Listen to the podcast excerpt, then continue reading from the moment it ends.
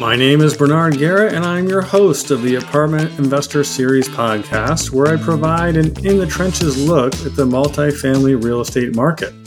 I have been fortunate for nearly 25 years as a broker to learn from and witness what super successful apartment investors have been doing with their investment properties. This podcast highlights how the experts are maximizing their multifamily investing. Let's get started.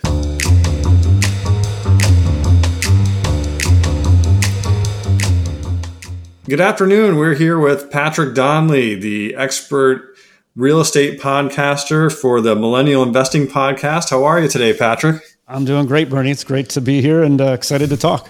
Absolutely. So, you've got an extremely uh, popular real estate podcast. Can you tell us about it? Yeah, so it was it was called the Real Estate 101 podcast. It's now called the Millennial Investing podcast and it the focus is on real estate. So I've been doing it since about January. Um, I've had I'm really big on real estate Twitter. We were talking before the interview started that yeah. uh, I'm a huge fan of real estate Twitter. Uh, spend a lot of time there, mostly lurking, but also trying to contribute. But it's a great community. I, I, mean, I don't know of how many of your listeners are um, on real estate Twitter, but I would really suggest it. Um, but I get most of my guests from there. Uh, mm-hmm. It's a really open community. I think I was telling you, it's just like really giving people kind of sharing their secret sauce of what they're up to, not holding the playbook close to their chest, but really um, being very giving and like kind of having this abundance mentality in a lot of ways that uh, is refreshing to see. So, yeah. yeah a lot of great people, and I just kind of follow my interests of uh, what I'm interested in, and um, there's so many interesting aspects of real estate. So it, there's just like kind of an endless amount of guests that are out there that uh, have you know can provide value. So yeah, and what I, well, let's. What are your recent interests with real estate? So lately, my wife and I, just personally, if you want to get into that, yeah, uh, sure. Historically, I've been renovating homes down in like the last part of Columbus, Ohio, which is where I live, mm-hmm. which is like the last area to be that hasn't been gentrified. So it's like really rundown area. I got involved in it really kind of early on in 2014 mm-hmm. when nobody wanted to be there, and I, I kind of like right. assets like that that people despise and you know that there's a ton of stuff you could buy re- below replacement costs. I was buying homes for ten thousand dollars, and wow, um, you know you can't do that now. But uh, I spent most of my time just renovating homes. I did a kind of a apartment conversion apartment conversion to condos mm-hmm. um, down there. Uh, just a lot of projects like that.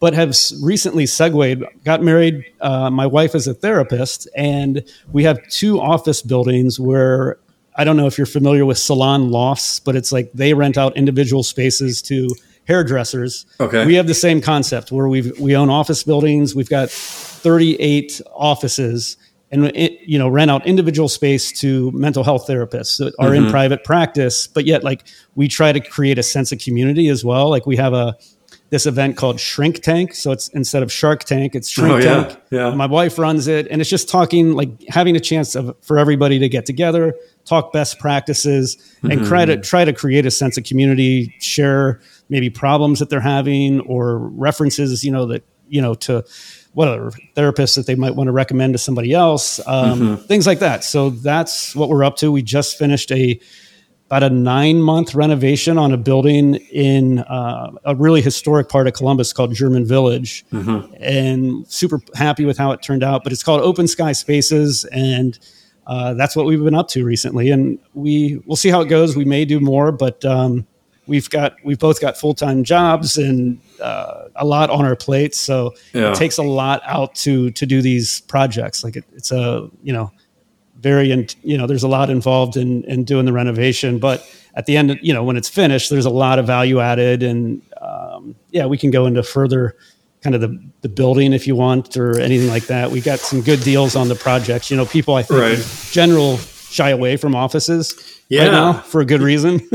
yeah, I was going to say that the office sector has been, you know, everybody's saying it's a horrible place to be, and yet, yeah, you're you're really talking about whenever there's dysfunction in a market, there's opportunity, right? Exactly. Yeah, exactly. And so, uh, you know, a big part of that is just finding a niche, and we've mm-hmm. found a niche that works. People want to be face to face with their Right. therapist. I mean, during COVID, we were concerned about the telehealth kind of hurting us, but that Mm-hmm. didn't happen. We were a little surprised, but um, people still wanted to meet with their therapist face to face, and um, yeah. So I, I you know, I, I think depending on what niche you're in, office space can be horrible, Right. um, and but there's also we've got both of them at really great prices as a result because um, nobody wanted to touch these offices, but they worked for our purposes. We were able to add a lot of value to them, which we like. Right. Um, you know, buying them at a pretty cheap price, add value, and then kind of do our business model of of just running out to to these therapists. Yeah, we're having a huge issue and controversy about city employees, and a lot of them are not in the back in the office. Yeah, Um, and a lot of downtown is vacant right now, right. and people are really afraid of, um, you know, the office sector. Yeah, So that's really cool that you found a way to have value where people want to actually be in the office. Yeah, yeah, it's uh, it's been good so far. So knock on wood, it, it continues. But um, yeah, I mean, I think by and large, downtown office space is Mm-hmm. probably not an area that maybe right now people want to focus on. I see a lot of stuff on Twitter like office to residential conversions, like Right, maybe that right. kind of idea taking place. Those are hard to do, like retrofitting an office to residential. Can there's a lot of challenges with that, but uh, it's definitely intriguing. Like if you can buy again, I think Yeah. in anything, it just comes down to buying it at, at the right price. And if you can make the numbers work, then you know there's definitely always opportunity out there. Right. And are you still are you still renovating houses? No, no. Okay. So I I've completely stopped doing that. I sold the last of my rentals just about two weeks ago, actually. Oh, wow. Yeah, and so um, did a reverse 1031 into this office building that we recently Mm-hmm. bought, and yeah, so I'm done renovating homes. It's actually I was getting a little burned out on on the whole process, Right. and uh, this has been a good change. So. Um, working together with my wife has been good. She's got her skill set. I've got my skill set of renovating the place, um, and she's really great with kind of the people people stuff of just creating community, getting therapists Right. in there, and um, yeah. So we've, in fact, we just had like we just launched a website just this past week, and have had I think three or four people already just you know reach out to us to, Yeah. to rent space. So the demand is there, and we're just gonna you know see where it goes. That's fantastic. Yeah, and a lot of uh, my clients over the years have gone from a similar path where they were renovating houses, Yep. a bunch of houses, and then said, "Wow, this is so much work. let's just let's just upgrade to the next level, which is apartments." Yeah, yeah. And and in in the Pacific Northwest, the apartments have become so expensive where it's hard to find those value add deals where you get a low enough price to justify it. Yeah, exactly. Um, but it, it sounds like you're doing something similar, uh, except to uh, your niche office space. yeah, exactly. I do think that is kind of a common progression. Just kind of get your Mm-hmm. Yeah. feet wet and learn. You know, that was my philosophy. Is just like learn cheaply. The place, Right. My first homes were like super cheap, so it was like cheap education and just learn how to renovate a building. Like it, you know, it's a good skill to have. Yeah. And uh, I felt like once you knew how to do a home, you could do. You know, it, it applies to whether in it's office built in an office building or whatever. Right. There's a lot of carryover. So, but I do think that's kind of the graduation is from residential to more commercial stuff. It makes perfect sense. Well, speaking of your podcast uh, guests and the secret sauce, what are some of the biggest secret sauce tips that jump out at you that you've really learned from? There's a guy that I really like. Uh, he's kind of controversial. His name is Nick Huber on on Twitter. Yeah. He, he's known as uh, his handle is the Sweaty Startup. Um, and his his whole thing is is primarily uh, self storage. So he early on just kind of gave his entire playbook, shared all of his numbers, shared exactly what he was doing. Just kind of like the whole idea of building in public is, I think, a really good strategy to show people what you're up to, and you attract like the people that are that are into what you're into. So you kind of Right. develop these natural fans. Um, and so he's done that. I think people have been super appreciative of just you know his open openness and honesty, and he takes DMs and will you know I think is just very giving. You know, as a result, he's got like over three hundred thousand followers, which is you know it's significant. Absolutely, yeah. And from that platform, he's since launched, I think within the last year, I just had him on our show a month or so ago. I think he's launched like six or seven businesses, like like ancillary kind of real estate related businesses mm-hmm. that ha- you know that he's using the distribution of Twitter to to launch you know s- really successful businesses. One of them is a we were talking earlier before we hit record was a uh, a cost segregation company. Okay, all, you know like I, I, don't know what their revenues are, but they've been doing it about a year, and I think it's close to two million in revenue already within a year. That that and what he'll do is just partner yeah. with people who have you know specialized knowledge, and he'll right. take an equity stake. Um, but yeah, that's one one guy that that comes to mind. But mm-hmm. there's a lot of people that, that that are on Twitter that you know whatever. I, I interviewed a guy yesterday that he's called a wedding venue guy. Okay. So young guy, he yeah. he's doing the wedding venues, and you know same thing. He just like shares every all of his numbers, what his revenue is each weekend. Oh wow, yeah. Um, you know renderings of the what what the event space looks like yeah i mean just there's a lot of people that are doing that that if you follow along you can learn a ton and mm-hmm. uh, i love it i just got to be careful like i i kind of fall prey to the shiny object syndromes right. so there's everybody sharing what they're up to and um, yeah i got to be careful with that not only on twitter but also like doing the podcast i'm you know bringing on guests that are everybody's up to interesting stuff so right um, you know, as as we were talking, like the key is kind of finding your niche and and just staying focused, though. Yeah, I like that. I, um, uh, you know, so many times people get in that trap where they think that uh, you know knowledge, the control is the power, mm-hmm. and if you keep things quiet, that you'll keep control and power.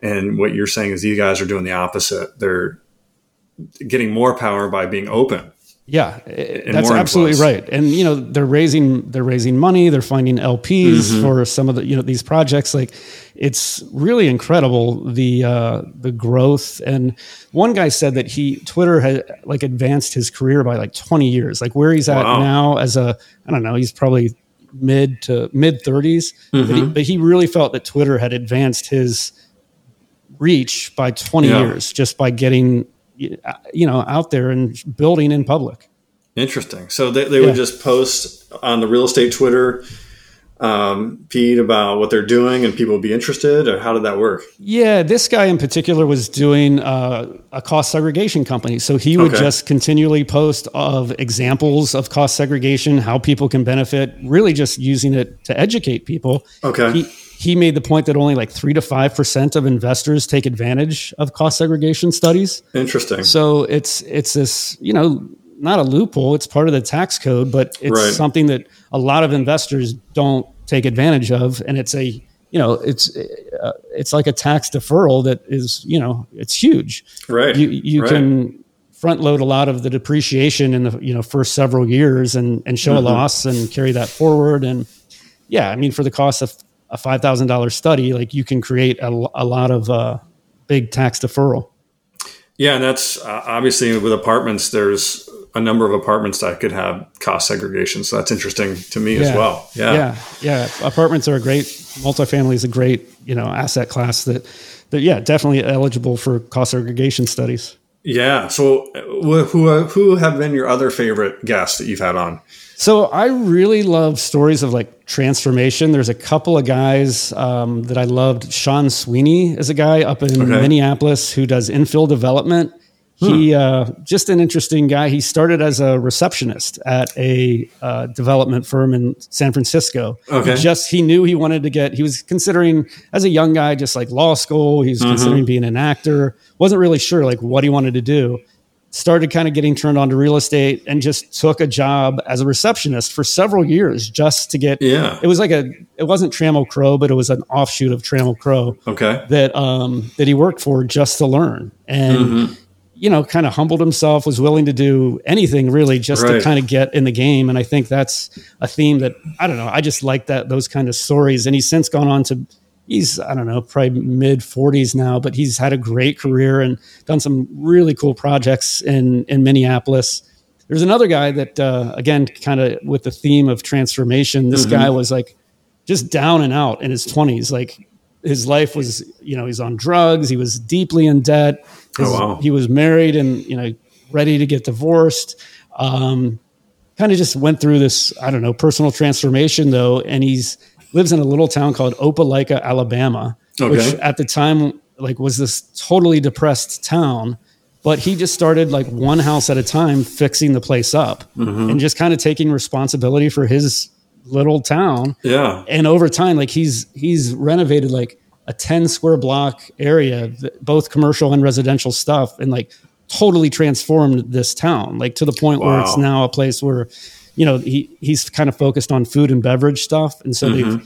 he calls them like iconic restaurants, like iconic restaurants that people will drive an hour or two just to like check out, and right. you know, he, there's another guy he calls it the halo effect, where you just build something that's mm-hmm. super cool and then as a result like everything around it becomes the real estate becomes more expensive, more valuable. Right, right. Everything starts to get fixed up. Um, uh, and this particular guy, he said instead of gentrification, he called it redemptification, mm. which I really liked because he, yeah. you know, I think developers, builders in general can get a bad rap that you know they're gentrifiers. He's like, right. no, no, no, no, no. Like I'm taking really shitty stuff that uh, you know that nobody wanted and right. and redemptifying the whole the whole neighborhood and and creating businesses and a, a great place for people to live and work so That's stuff like really that cool. I, I love guests like that that are doing you know using real estate not just for the financial benefits it provides right. but really making a difference in in people's lives is pretty cool well i think i uh, if i can shoot your horn I, when i visited you in 2017 in Columbus, you yeah. took me on a tour of the houses that you That's were right. doing, and That's right. really, you could tell that you were changing that neighborhood as well. And it's fun, yeah. Away, I mean, yeah. It, like it, it, doesn't take a lot. Just you know, like I say, it's just simple stuff like picking up trash. Like this right. was a crappy neighborhood where people right. just didn't take pride, and and you know, it's little things like that. You start fixing a place up, and the whole boat kind of whatever the tide rises and yeah, it, yeah. It, it, improves the whole place. And that's continued to happen in that neighborhood. It's been you know whatever how many years since you've been down there? Six six years 2017 so, yeah yeah. Yeah it's continued to improve and it's like you know cool bars and restaurants and art galleries and just like really cool stuff that has gone in there that uh yeah i mean it's just a good thing all around and houses aren't selling for ten thousand dollars anymore. Not anymore. Thanks and to that, you. You know that Partly was part of why I changed. You know, I yeah, changed strategies. Yeah. Like the numbers no longer made sense. So that makes the the purchase price got kind of crazy, and it's like, oh, this business doesn't make sense anymore. It's so. a different cycle in the market. So exactly, yeah, yeah, yeah. So, well, what trends, since you're getting such a wide spectrum of guests, um, are, are, you getting a feeling of what trends are coming up for the end of 2023 and 2024 for real estate? Yeah, I mean, it's hard to say. Like, I'm really just kind of hyper focused on my little neck of right, the woods. So, right. I mean, I you know I hear stuff like in terms of like seller financing and people concerned about you know where rates are headed mm-hmm. and, and, things like that. And I think there will be fallout, obviously, from rates being high. Um, right. But but we'll see. I, I don't know. I I do think finding a niche and niching down further and further and further is like a really key thing to do mm-hmm. for for as an investor. Um, you know, and there's so many out there, but like getting really good at just one thing, um, and being, you know, you got to have it, time it right. You got to like make sure that you're, yeah. in terms of the market cycle, you're not at the tail end of it. I think there's some things that, you know, right, just right now just don't make sense. And, mm-hmm. uh, you know, I think there's a lot of people are just like pencils down.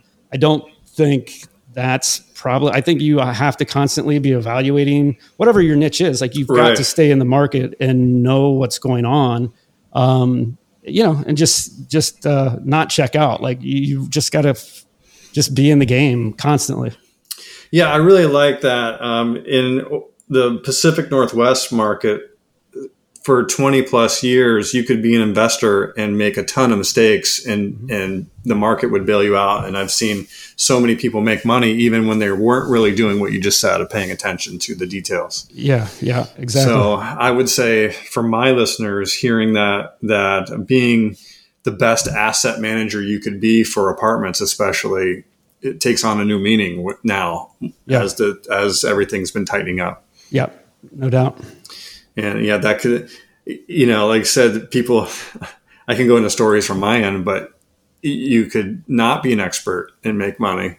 And I'm seeing what you're, I'm, I guess what I'm saying is I agree with what you're saying is now now becoming more uh, skilled at what you're doing and knowledgeable what what you're doing as an investor, uh, and especially as an asset manager with multifamily makes so much more sense. Yeah, yeah. I haven't had a ton of multifamily guys on the podcast. There is mm-hmm. a guy um, who was kind of the same kind of progression. He and his family did 400 flips in Los Angeles. Oh wow, yeah. Over his career, um, he got started in right at like the t- 2008. So yeah, in some ways, time. a good time to get started. Like in terms of buying, there was a yeah. lot of buying opportunities then. Um, but yeah, they did 400 flips. He was living in, in, Los Angeles, but he's since moved up to Bend, Oregon. Oh wow! Um, and did a, he had some duplexes in LA that he did a 1031, you know, and ended up buying a bunch of multifamily stuff in the Midwest. Oh wow! Um, yeah, so just again, just kind of like sniffing out where the opportunities are and right. um, taking advantage of the the uh, whatever, whether it's a 1031 or a cost segregation study. There's a lot of tax uh, savings plans or whatever you want to call them that are out there that uh, this guy took advantage of, and I think he's doing great now. You know, he somehow he manages it remotely, and uh, you know, I, I I think he's doing quite well in the That's, multifamily space. Yeah, you know, and it's amazing how how people can do things remotely now, mm-hmm. which was never possible before. Right, right. Yeah, so. yeah I mean, he'll do on-site visits every I don't mm-hmm. know every month or quarter. I'm not sure what what his frequency is, but yeah, I mean, right. mostly it's uh he's got a good team in place and people he trusts, and I I think is uh you know doing it pretty well, doing it remotely. That sounds cool. It sounds like you're really. you can obviously tell you can really. You're really enjoying your your investing work, but also your podcasting work, and it sounds like you're really having a good time. Yeah, I mean, I love to learn just in general, and so yeah. that's the kind of the beauty of podcasting. I think is like just having on guests that are super smart, doing super interesting things, mm-hmm. and then mm-hmm. just having a conversation. You know, just sitting down. Like it, it seems like a real privilege in a lot of ways to be able to get paid to do that. Is like uh, I feel super lucky to to have that as my job and um, you know the real estate on the side is is fun too it's just you know it's i grew up in a real estate family so it's mm-hmm. kind of you know as a kid i was whatever sweeping houses and picking up trash at right. construction sites and so it's just kind of um, i don't know in my blood but uh, yeah it's just fun to do projects uh, i think i'll always do them to some degree mm-hmm. um, depends you know who knows where, where they'll go but uh, it's just fun to, to build stuff and and do projects well, that sounds really cool. We'll have to have your wife on and talk about her. Yeah, she'd love to. Uh, her expertise with the, the the therapy and the counseling and my sports psychology background. Yeah, she would love to. Is interested in that. That sounds really cool. Yeah. Uh, well, how can people listen to you? How can they find you on the, your podcast? So we are at the Investors Podcast Network. We're a series of networks. It was originally a, a podcast called We Study Billionaires, mm-hmm. studying Warren Buffett and Charlie Munger, and now we, it's like a network. So my my podcast is called the Millennial Millennial Investing. You can find it under there under Millennial Investing. There's you know tons of episodes. I think we're on close to 300 episodes that we've done. Cool. Uh, I think we've hit 10, 10 million downloads. So it's a pretty popular. Wow. Um, pretty popular website. The other one, we study billionaires, is even it's more. It's like hundred million uh, downloads wow. right now. So it's uh, you know they got kind of early on in early on, not like Joe Rogan early, but like mm-hmm. in the investing space, they were one of the early investing podcasts. And uh, yeah, it's a great company. And uh, I'm also pretty active on Twitter, so you can find me at J Patrick Donley on Twitter. So great. I'll put those in the program notes so people can see them easily. Awesome. Yeah. Well, Patrick, great. Thanks for taking your time out of your obviously busy schedule to be with us today. And uh, I really love hearing your insight on how you're getting access to other people's secret sauce. And we'll uh, pay attention to follow your podcast too. Yeah. Thanks, Bernie. Awesome to talk with you. And thanks for having me on. Sounds great. Hope to talk to you soon. Yeah. Okay. Thank you very much for listening. If you like this episode and want to hear more, subscribe to our podcast where we release new episodes weekly. If you want more information about the multifamily market, go to my firm's website, josephbernard.net, click on the Contact Us page, and sign up for our apartment e newsletter. As a bonus for listening to this podcast, I will answer any apartment investing questions you may have via email at bgehret at josephbernard.net. That is B G E H R E T at josephbernard.net.